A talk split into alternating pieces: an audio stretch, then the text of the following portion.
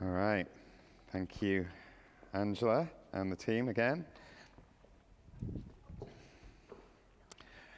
So good to be able to welcome you to our meeting this morning. My name is Mark, as Joe has just said, and uh, so good to be able to sing God's praises again together corporately uh, in person. It's been six long months since we've been able to do that. So, uh, good to be able to do it again. And as I've been preaching in these last six months, we've managed to work our way through most of Ephesians chapter 1. so we're making progress. We'll continue on with that today as we look at the hope which God has called us to. Why don't we just read uh, Ephesians chapter 1, verses 15 through 23? We're going to look at quite a bit of this uh, today, mainly from verse 18 uh, through to 23. But we'll read from verse 15.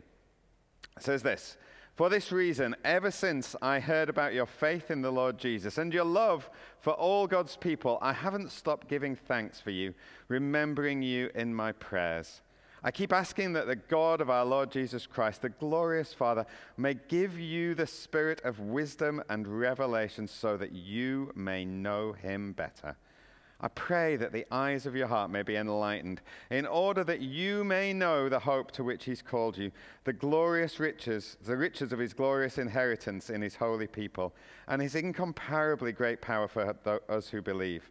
That power is the same as the mighty strength he exerted when he raised Christ from the dead and seated him at the right hand in this, his right hand in the heavenly realms, far above all rule and authority, power and dominion, and every name that is invoked, not only in the present age, but also in the one to come. And God placed all things under his feet and appointed him to be head over everything for the church, which is his body, the fullness of him who fills everything in every way. Amen. All right. Well, last time we were looking at. Um, last time we were looking, at seeing how the first and the most important thing that Paul prayed, the most important prayer that he prayed for the church in Ephesus, was that they would know God better. That they would know God better. Paul realized that knowing God was the key to everything else. Not knowing about God, but knowing God. If we get to know God better because God's revealed himself to us, then we'll find that we want to spend time with him.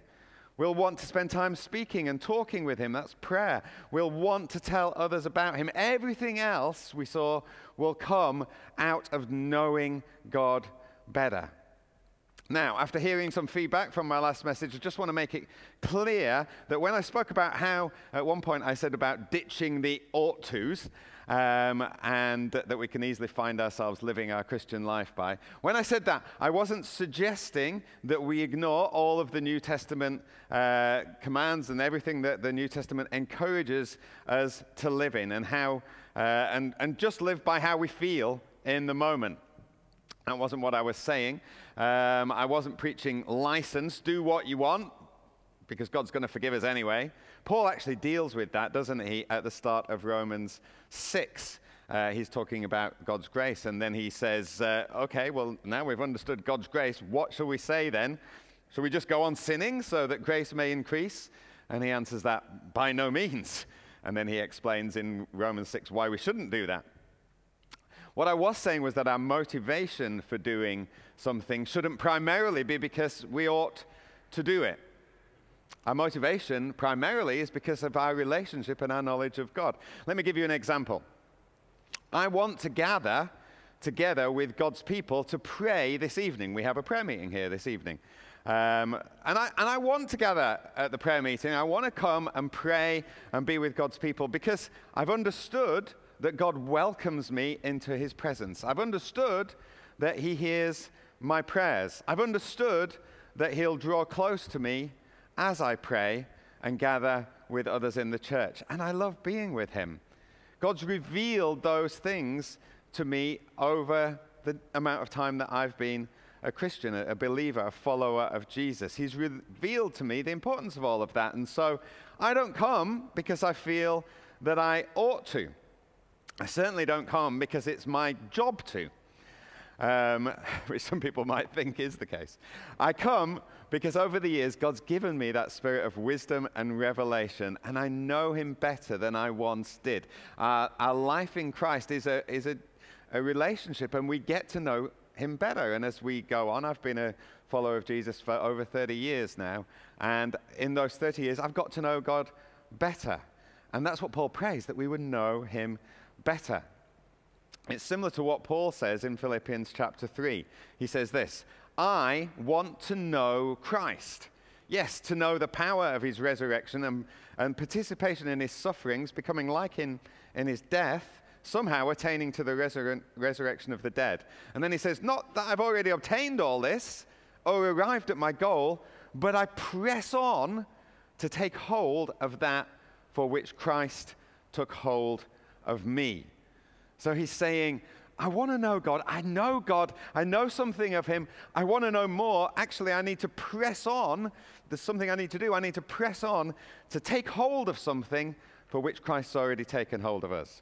And there's so much more that we want to know. We want to know Christ more. We press on to take hold of that for which Christ took hold of us. Now, having said all of that, when it comes to 7:15 this evening, I'm pretty certain, pretty certain, that I will not feel like I want to come and pray. So, why is that? Maybe that's not your experience, that is usually my experience. My experience is because I don't, I don't feel like I want to come and pray because my flesh doesn't want to pray. The spirit within me does, I know that. But my flesh wants to watch Netflix or sleep or snack or something along those lines. So then I have a choice to make.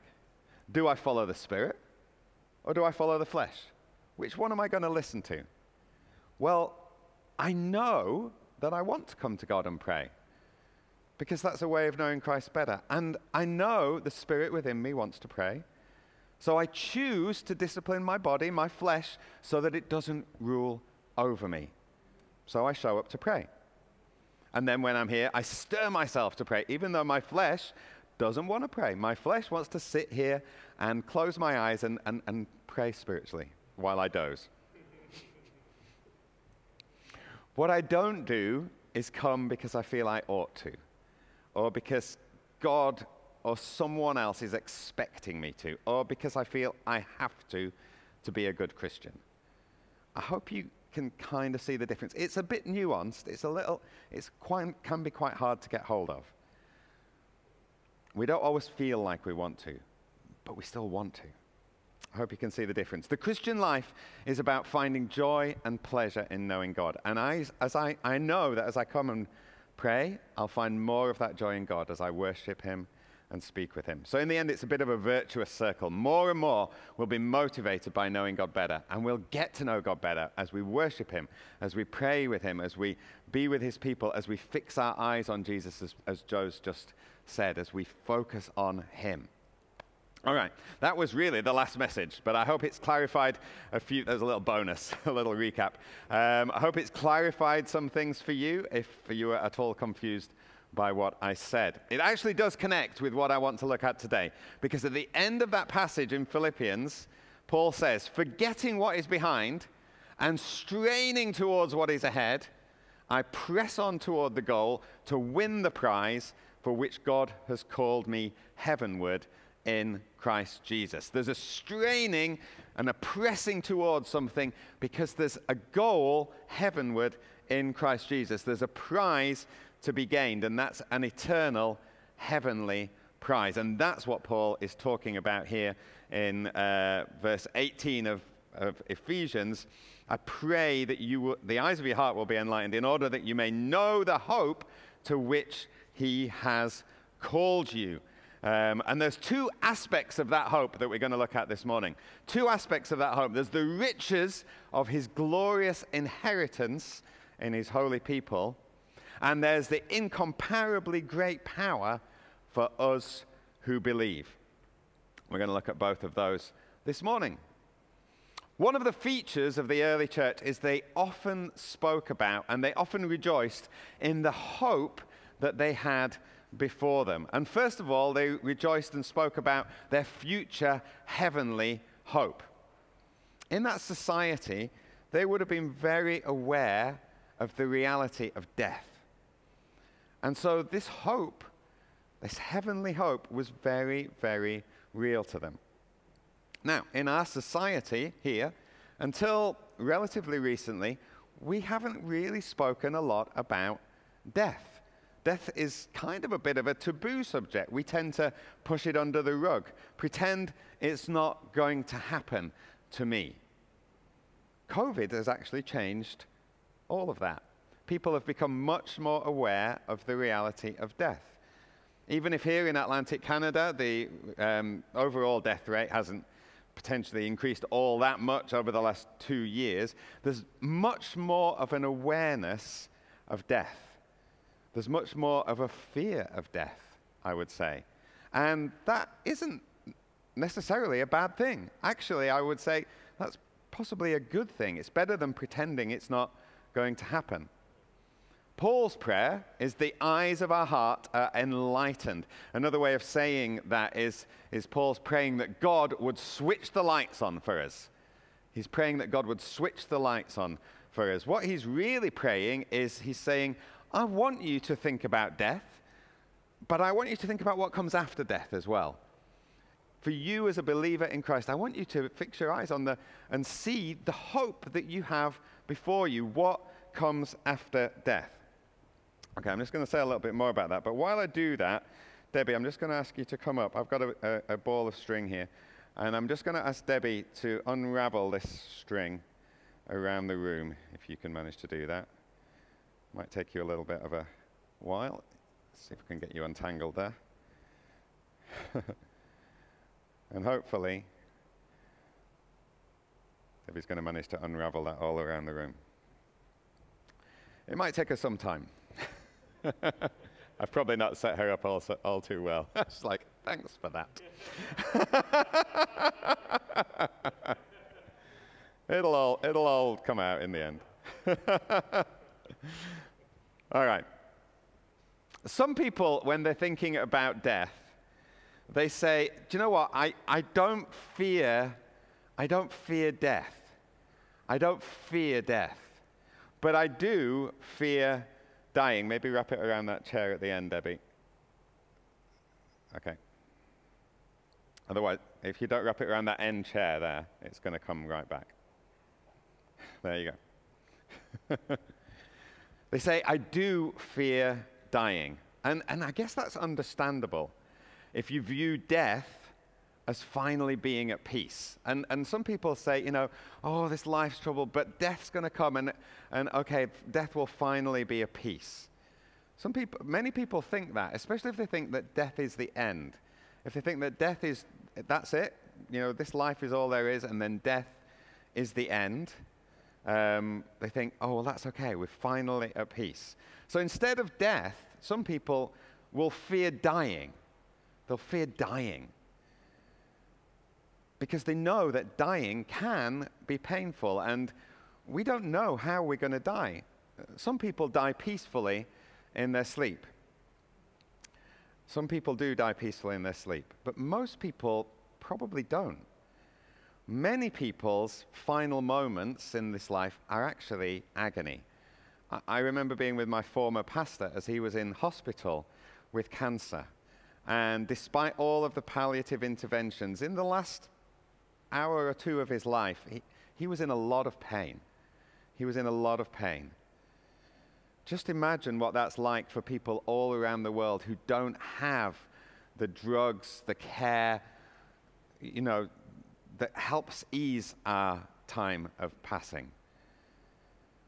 We don't like to think about these things, do we? We don't like to think about these things. You probably don't like me saying what I've just said. Maybe it's caused a little fear in you, but it's a reality. But for, for those who don't know God, the agonies of dying are actually only the start of the eternal agonies which people will face if they die and spend an eternity separated from Christ. The Bible talks about how horrendous it will be, and we might not like to read it, but the Bible does talk about it. All goodness and pleasure comes from God. So, an eternity cast away from God, outside of God, is horrific. The agony of dying for those outside of Christ is actually just a foretaste of what will come for those who don't know Christ. Again, let's not fool ourselves with some cold comfort saying, oh, do you know what? It won't be that bad. It will be okay. Actually, it will. The Bible tells us it will outside of Christ. But for those who are in Christ, there's a very real hope. We've been called heavenwards. Heaven is our hope. Debbie, well done. now, just look around at this long piece of string. You can probably stop there. You're probably good. Maybe just perch on the end here. Just look at this long piece of string stretched all the way around the room. Now, on this string, if you can see, this end here has got a little colored part. It's a little blue colored part of the string. And this colored part is like our life here on earth.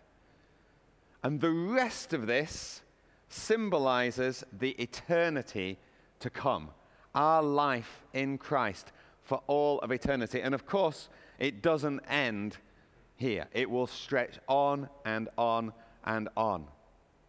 And the truth is, we focus in so much on this part. That's what we focus on.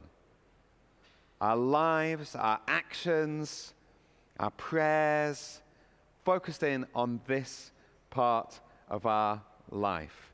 But it's so tiny compared to the enormity of what is to come. And we might think, well, why do we do that?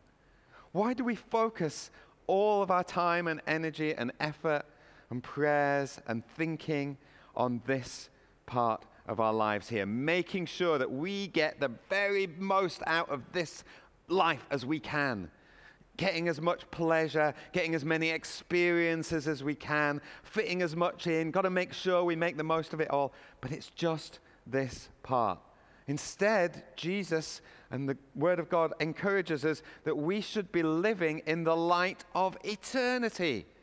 In the light of eternity, preparing. This part is a preparation for the rest of our lives with Christ. It's a preparation for it. Jesus says, store up for yourself treasures in heaven. He says, storing up treasures on earth, it's not going to get you anywhere. You can't take this with you. But you can store up for all of this. All of this. And it's either an eternity with God and Christ, or it's an eternity in hell separated from God.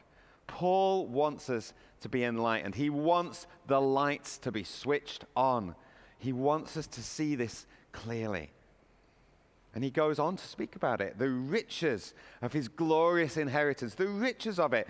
We want to see what's ahead. It's glorious, it's a wealthy inheritance. My parents are pretty rich. They've just sold a business that my dad built up um, and my brother built up, and they've just sold it for millions of pounds. And they said to me the other day, we were just talking about something about in the future, and, and, and they just said, Oh, you won't have to worry about that in the future. You'll have plenty of money. Because they were talking about the inheritance that they were going to give me. You don't need to worry.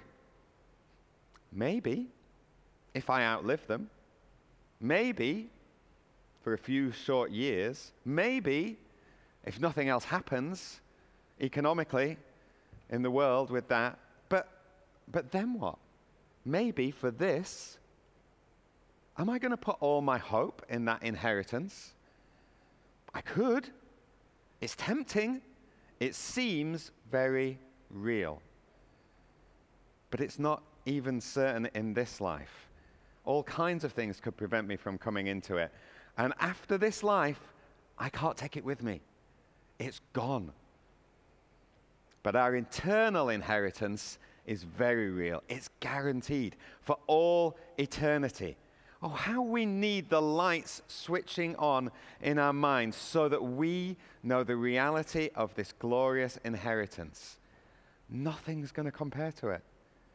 In this world, there's so much sin and conflict and jealousy and anger and resentment and criticism and self pity and pain and cancer. The list goes on.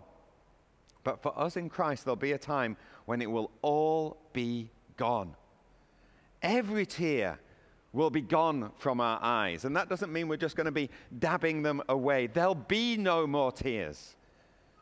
It will be glory forever, endless enjoyment.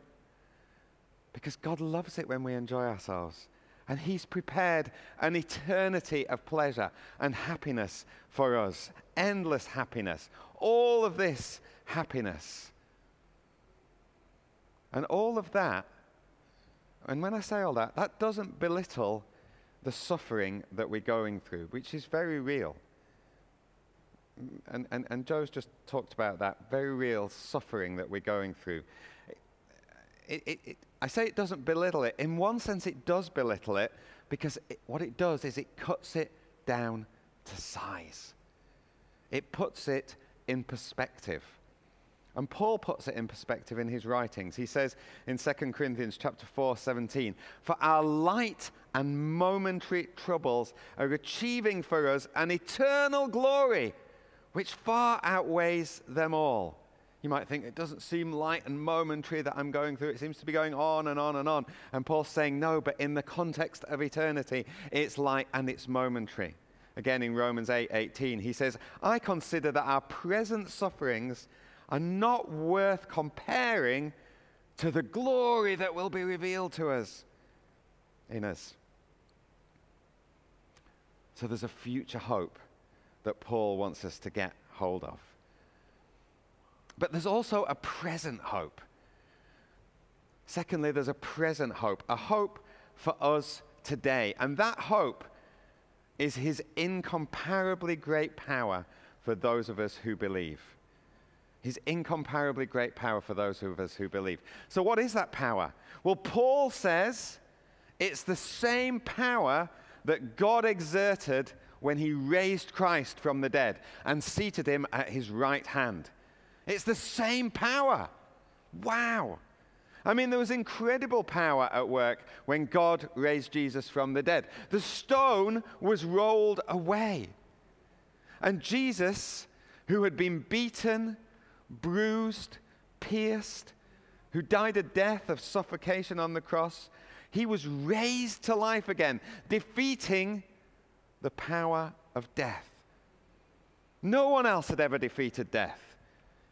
Yes, Jesus raised to, to life a little girl. Yes, Jesus raised to life Lazarus. But they both died again. They didn't defeat death, death was postponed. But Jesus being raised showed that the ultimate power of death, which had had victory over every single person who had ever lived, finally had been defeated. Finally, that power had been defeated. What amazing power! And then the power that was exerted for Jesus to ascend into heaven, to be seated at the right hand of the Father. I, I kind of wonder how that happened. Do you ever wish you could have seen that? That's what I wish I could have seen. Jesus ascending into heaven. I mean, what was it like? Was it like he was going up in a kind of hot air balloon? He didn't go up in a hot air balloon, but did he ascend as though he was in a hot air balloon, kind of gently rise from the ground and, and drift up until finally? Or was it, was it like some of, in these, some of these superhero movies where he was just like, and he just went as though it was a rocket propelled? I don't know. I wish I could have seen it. Either way, there was such power involved in it happening. It was, defe- it was countering the force of gravity. This power that God exerted was the greatest power. It was the power that won the greatest battle that has ever taken place in the history of the world Jesus versus Satan. Satan and his legions had amassed against Jesus and seemed once and for all to have got the final victory when Jesus died on the cross. All the powers of hell were stacked up against Jesus. But then God raised him. Jesus had won. He was the victor. Satan had been defeated. And Jesus' power was shown to be far above all rule and authority, power and dominion. And now all things are under his feet. All things under his feet. He has the victory over all of them. And what does that mean for us? I tell you, it gives us such hope for our lives. It means we don't have to worry about the forces of evil and darkness which would be against us. Some of us can, can, if we're honest, we can get a little obsessed with what the enemy is doing. Oh, the enemy's doing this, the enemy's against me, in this, the enemy's doing this. Well, yes, the enemy is still at work. The final defeat, the final binding hasn't come. The, the enemy's restricted in what he can do. But he's still at work. And he's at work in people's lives. But we don't need to fear him because we're in Christ. And Christ has won the victory. We're not subject to those principalities and powers. We are subject to King Jesus. And those principalities and powers are subject to him. And he's over them. He has the victory under them, over them. All things are under his feet. That's what he means. They're under his feet. So we're not victims of circumstance if we're in Christ. We don't need to be knocked about by whatever the devil is going to do next. We need to see where Jesus is. We need to keep our eyes fixed on Jesus. We need to see where he is. He is seated at the right hand of the Father.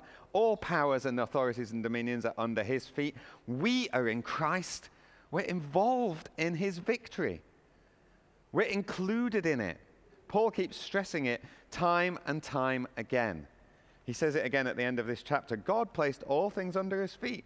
He appointed him to be head over everything for the church, that's us, which is his body the fullness of Him who fills, fills everything in every way.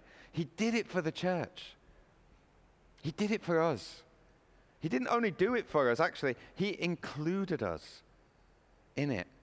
We can put our enemies, the powers that work in our lives, we can put them under our feet. I wonder whether you know the passage in Joshua chapter 10 in the Old Testament. Joshua and his army have defeated five kings, and he's trapped them in a cave. And then, when his army and, and his commanders all come to him, Joshua says, Open up the cave, bring out the five kings. And they do that. And Joshua says to his army commanders, He says, Come here and put your feet on the necks of these kings. You can find this at the end of Joshua chapter 10. Come here and put your feet on the necks of these kings. And that's what they do. They come forward and they put their feet on the king's necks. And then Joshua says this to them Do not be afraid. Do not be discouraged. Be strong and courageous. This is what the Lord will do to all the enemies you are going to fight. That's what Joshua says to his people. Now, Joshua could have easily dealt with the kings himself, but he got his men involved in what he was doing. And he said, Don't be afraid. This is what God's going to do to your enemies. This is what God's going to do through you. You're going to be involved in this, but you don't need to fear. They would never have dared to do that themselves otherwise. They would never have done it. To put their feet on the necks of these kings. In years to come, they could tell the stories of how they were involved in the defeat of these mighty powers. But they could have only done it through the grace of Joshua. Joshua is a forerunner of Jesus. It's the same name, actually. And in Ephesians, we're seeing this is exactly what Jesus has done with us. By his power, he's defeated the enemies which massed against him. And he's done it for us, the church. And, and then he involves us. And he says to us, Come on, come on, put your feet on their necks. Put your feet on their necks. Now, what does he mean? We're not to put our feet on the necks of people. Don't get the wrong idea. Don't go home with your brothers and sisters and go, okay, let's act, this one out. no. But what's he saying to us? What kind of powers rule in our lives? What kind of powers can we let rule in our lives? Sexual impurity? Are you under that? Cynicism? The power of addiction? Self pity? Unbelief? Hopelessness? And despair? The list could go on. Whatever it is that seems to be dominating in your life, Jesus says, Come on, put your foot on the neck of that thing. Be strong and courageous. It's under your feet. We don't have the power to take those things on in our own strength. But Jesus did. Jesus did, and he won the victory. And he and we're in him. And so he includes us and he says, put them under your feet because they're under my feet. Can you believe that? Can you believe for the thing which dominates or spoils your life?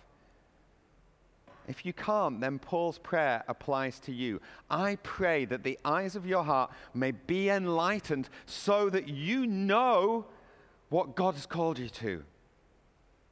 I pray the lights will be switched on so you understand you can have power over this enemy of yours. Just visualize that powerful thing which dominates you, which inhibits you, holds you back from everything that God's called you to. And put it under your feet.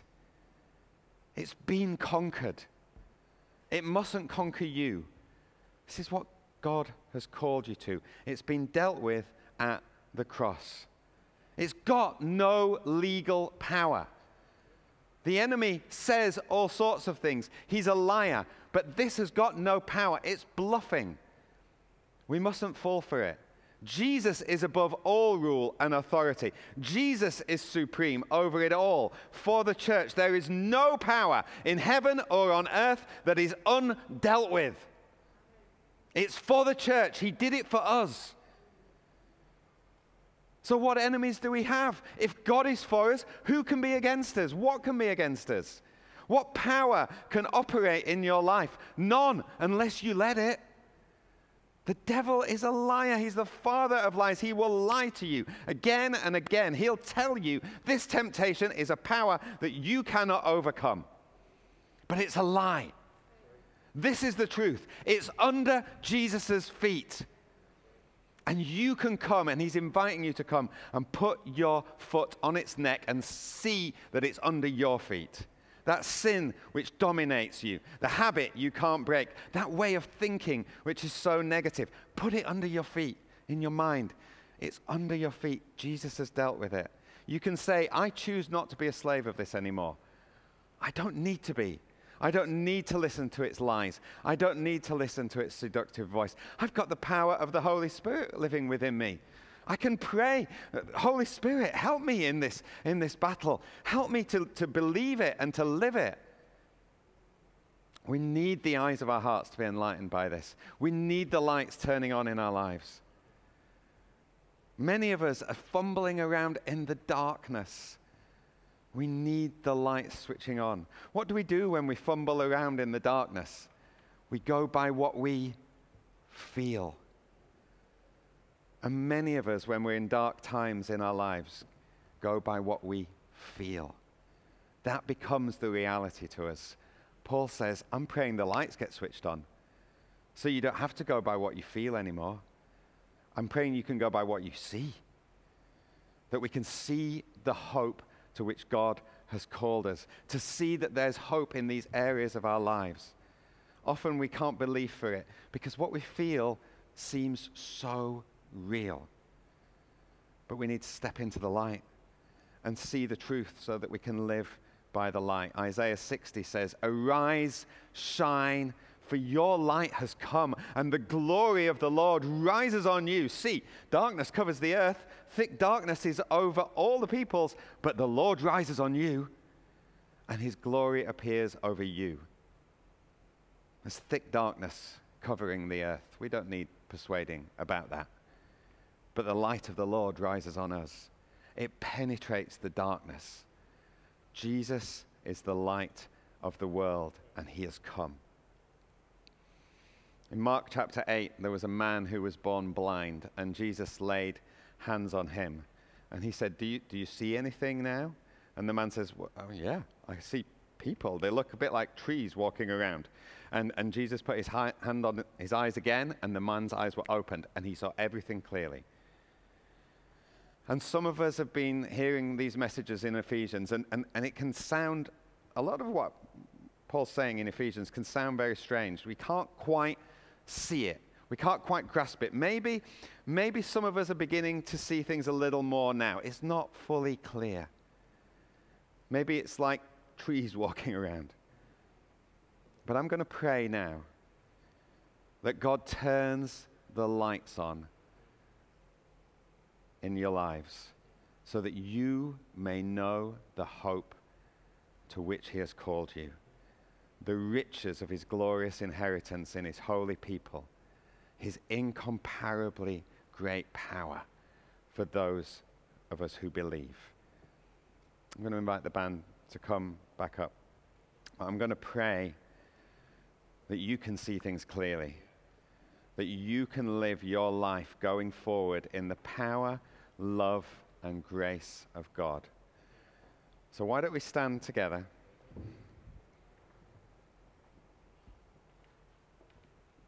So, we're going to pray. And we're going to pray and we're going to believe that God's going to do something.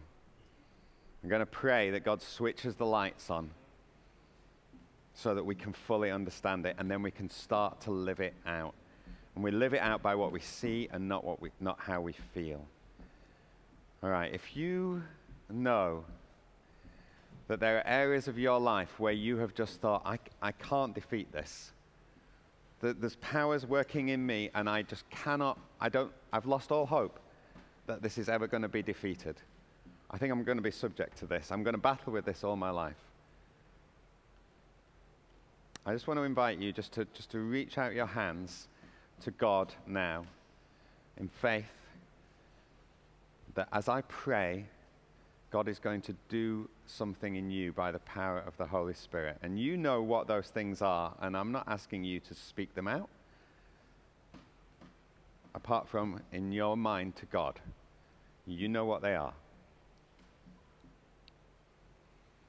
So, Father God, I want to pray now that you will open the eyes of our heart, that you will switch the lights on that you will help us to see your truth and you will help us to believe your truth.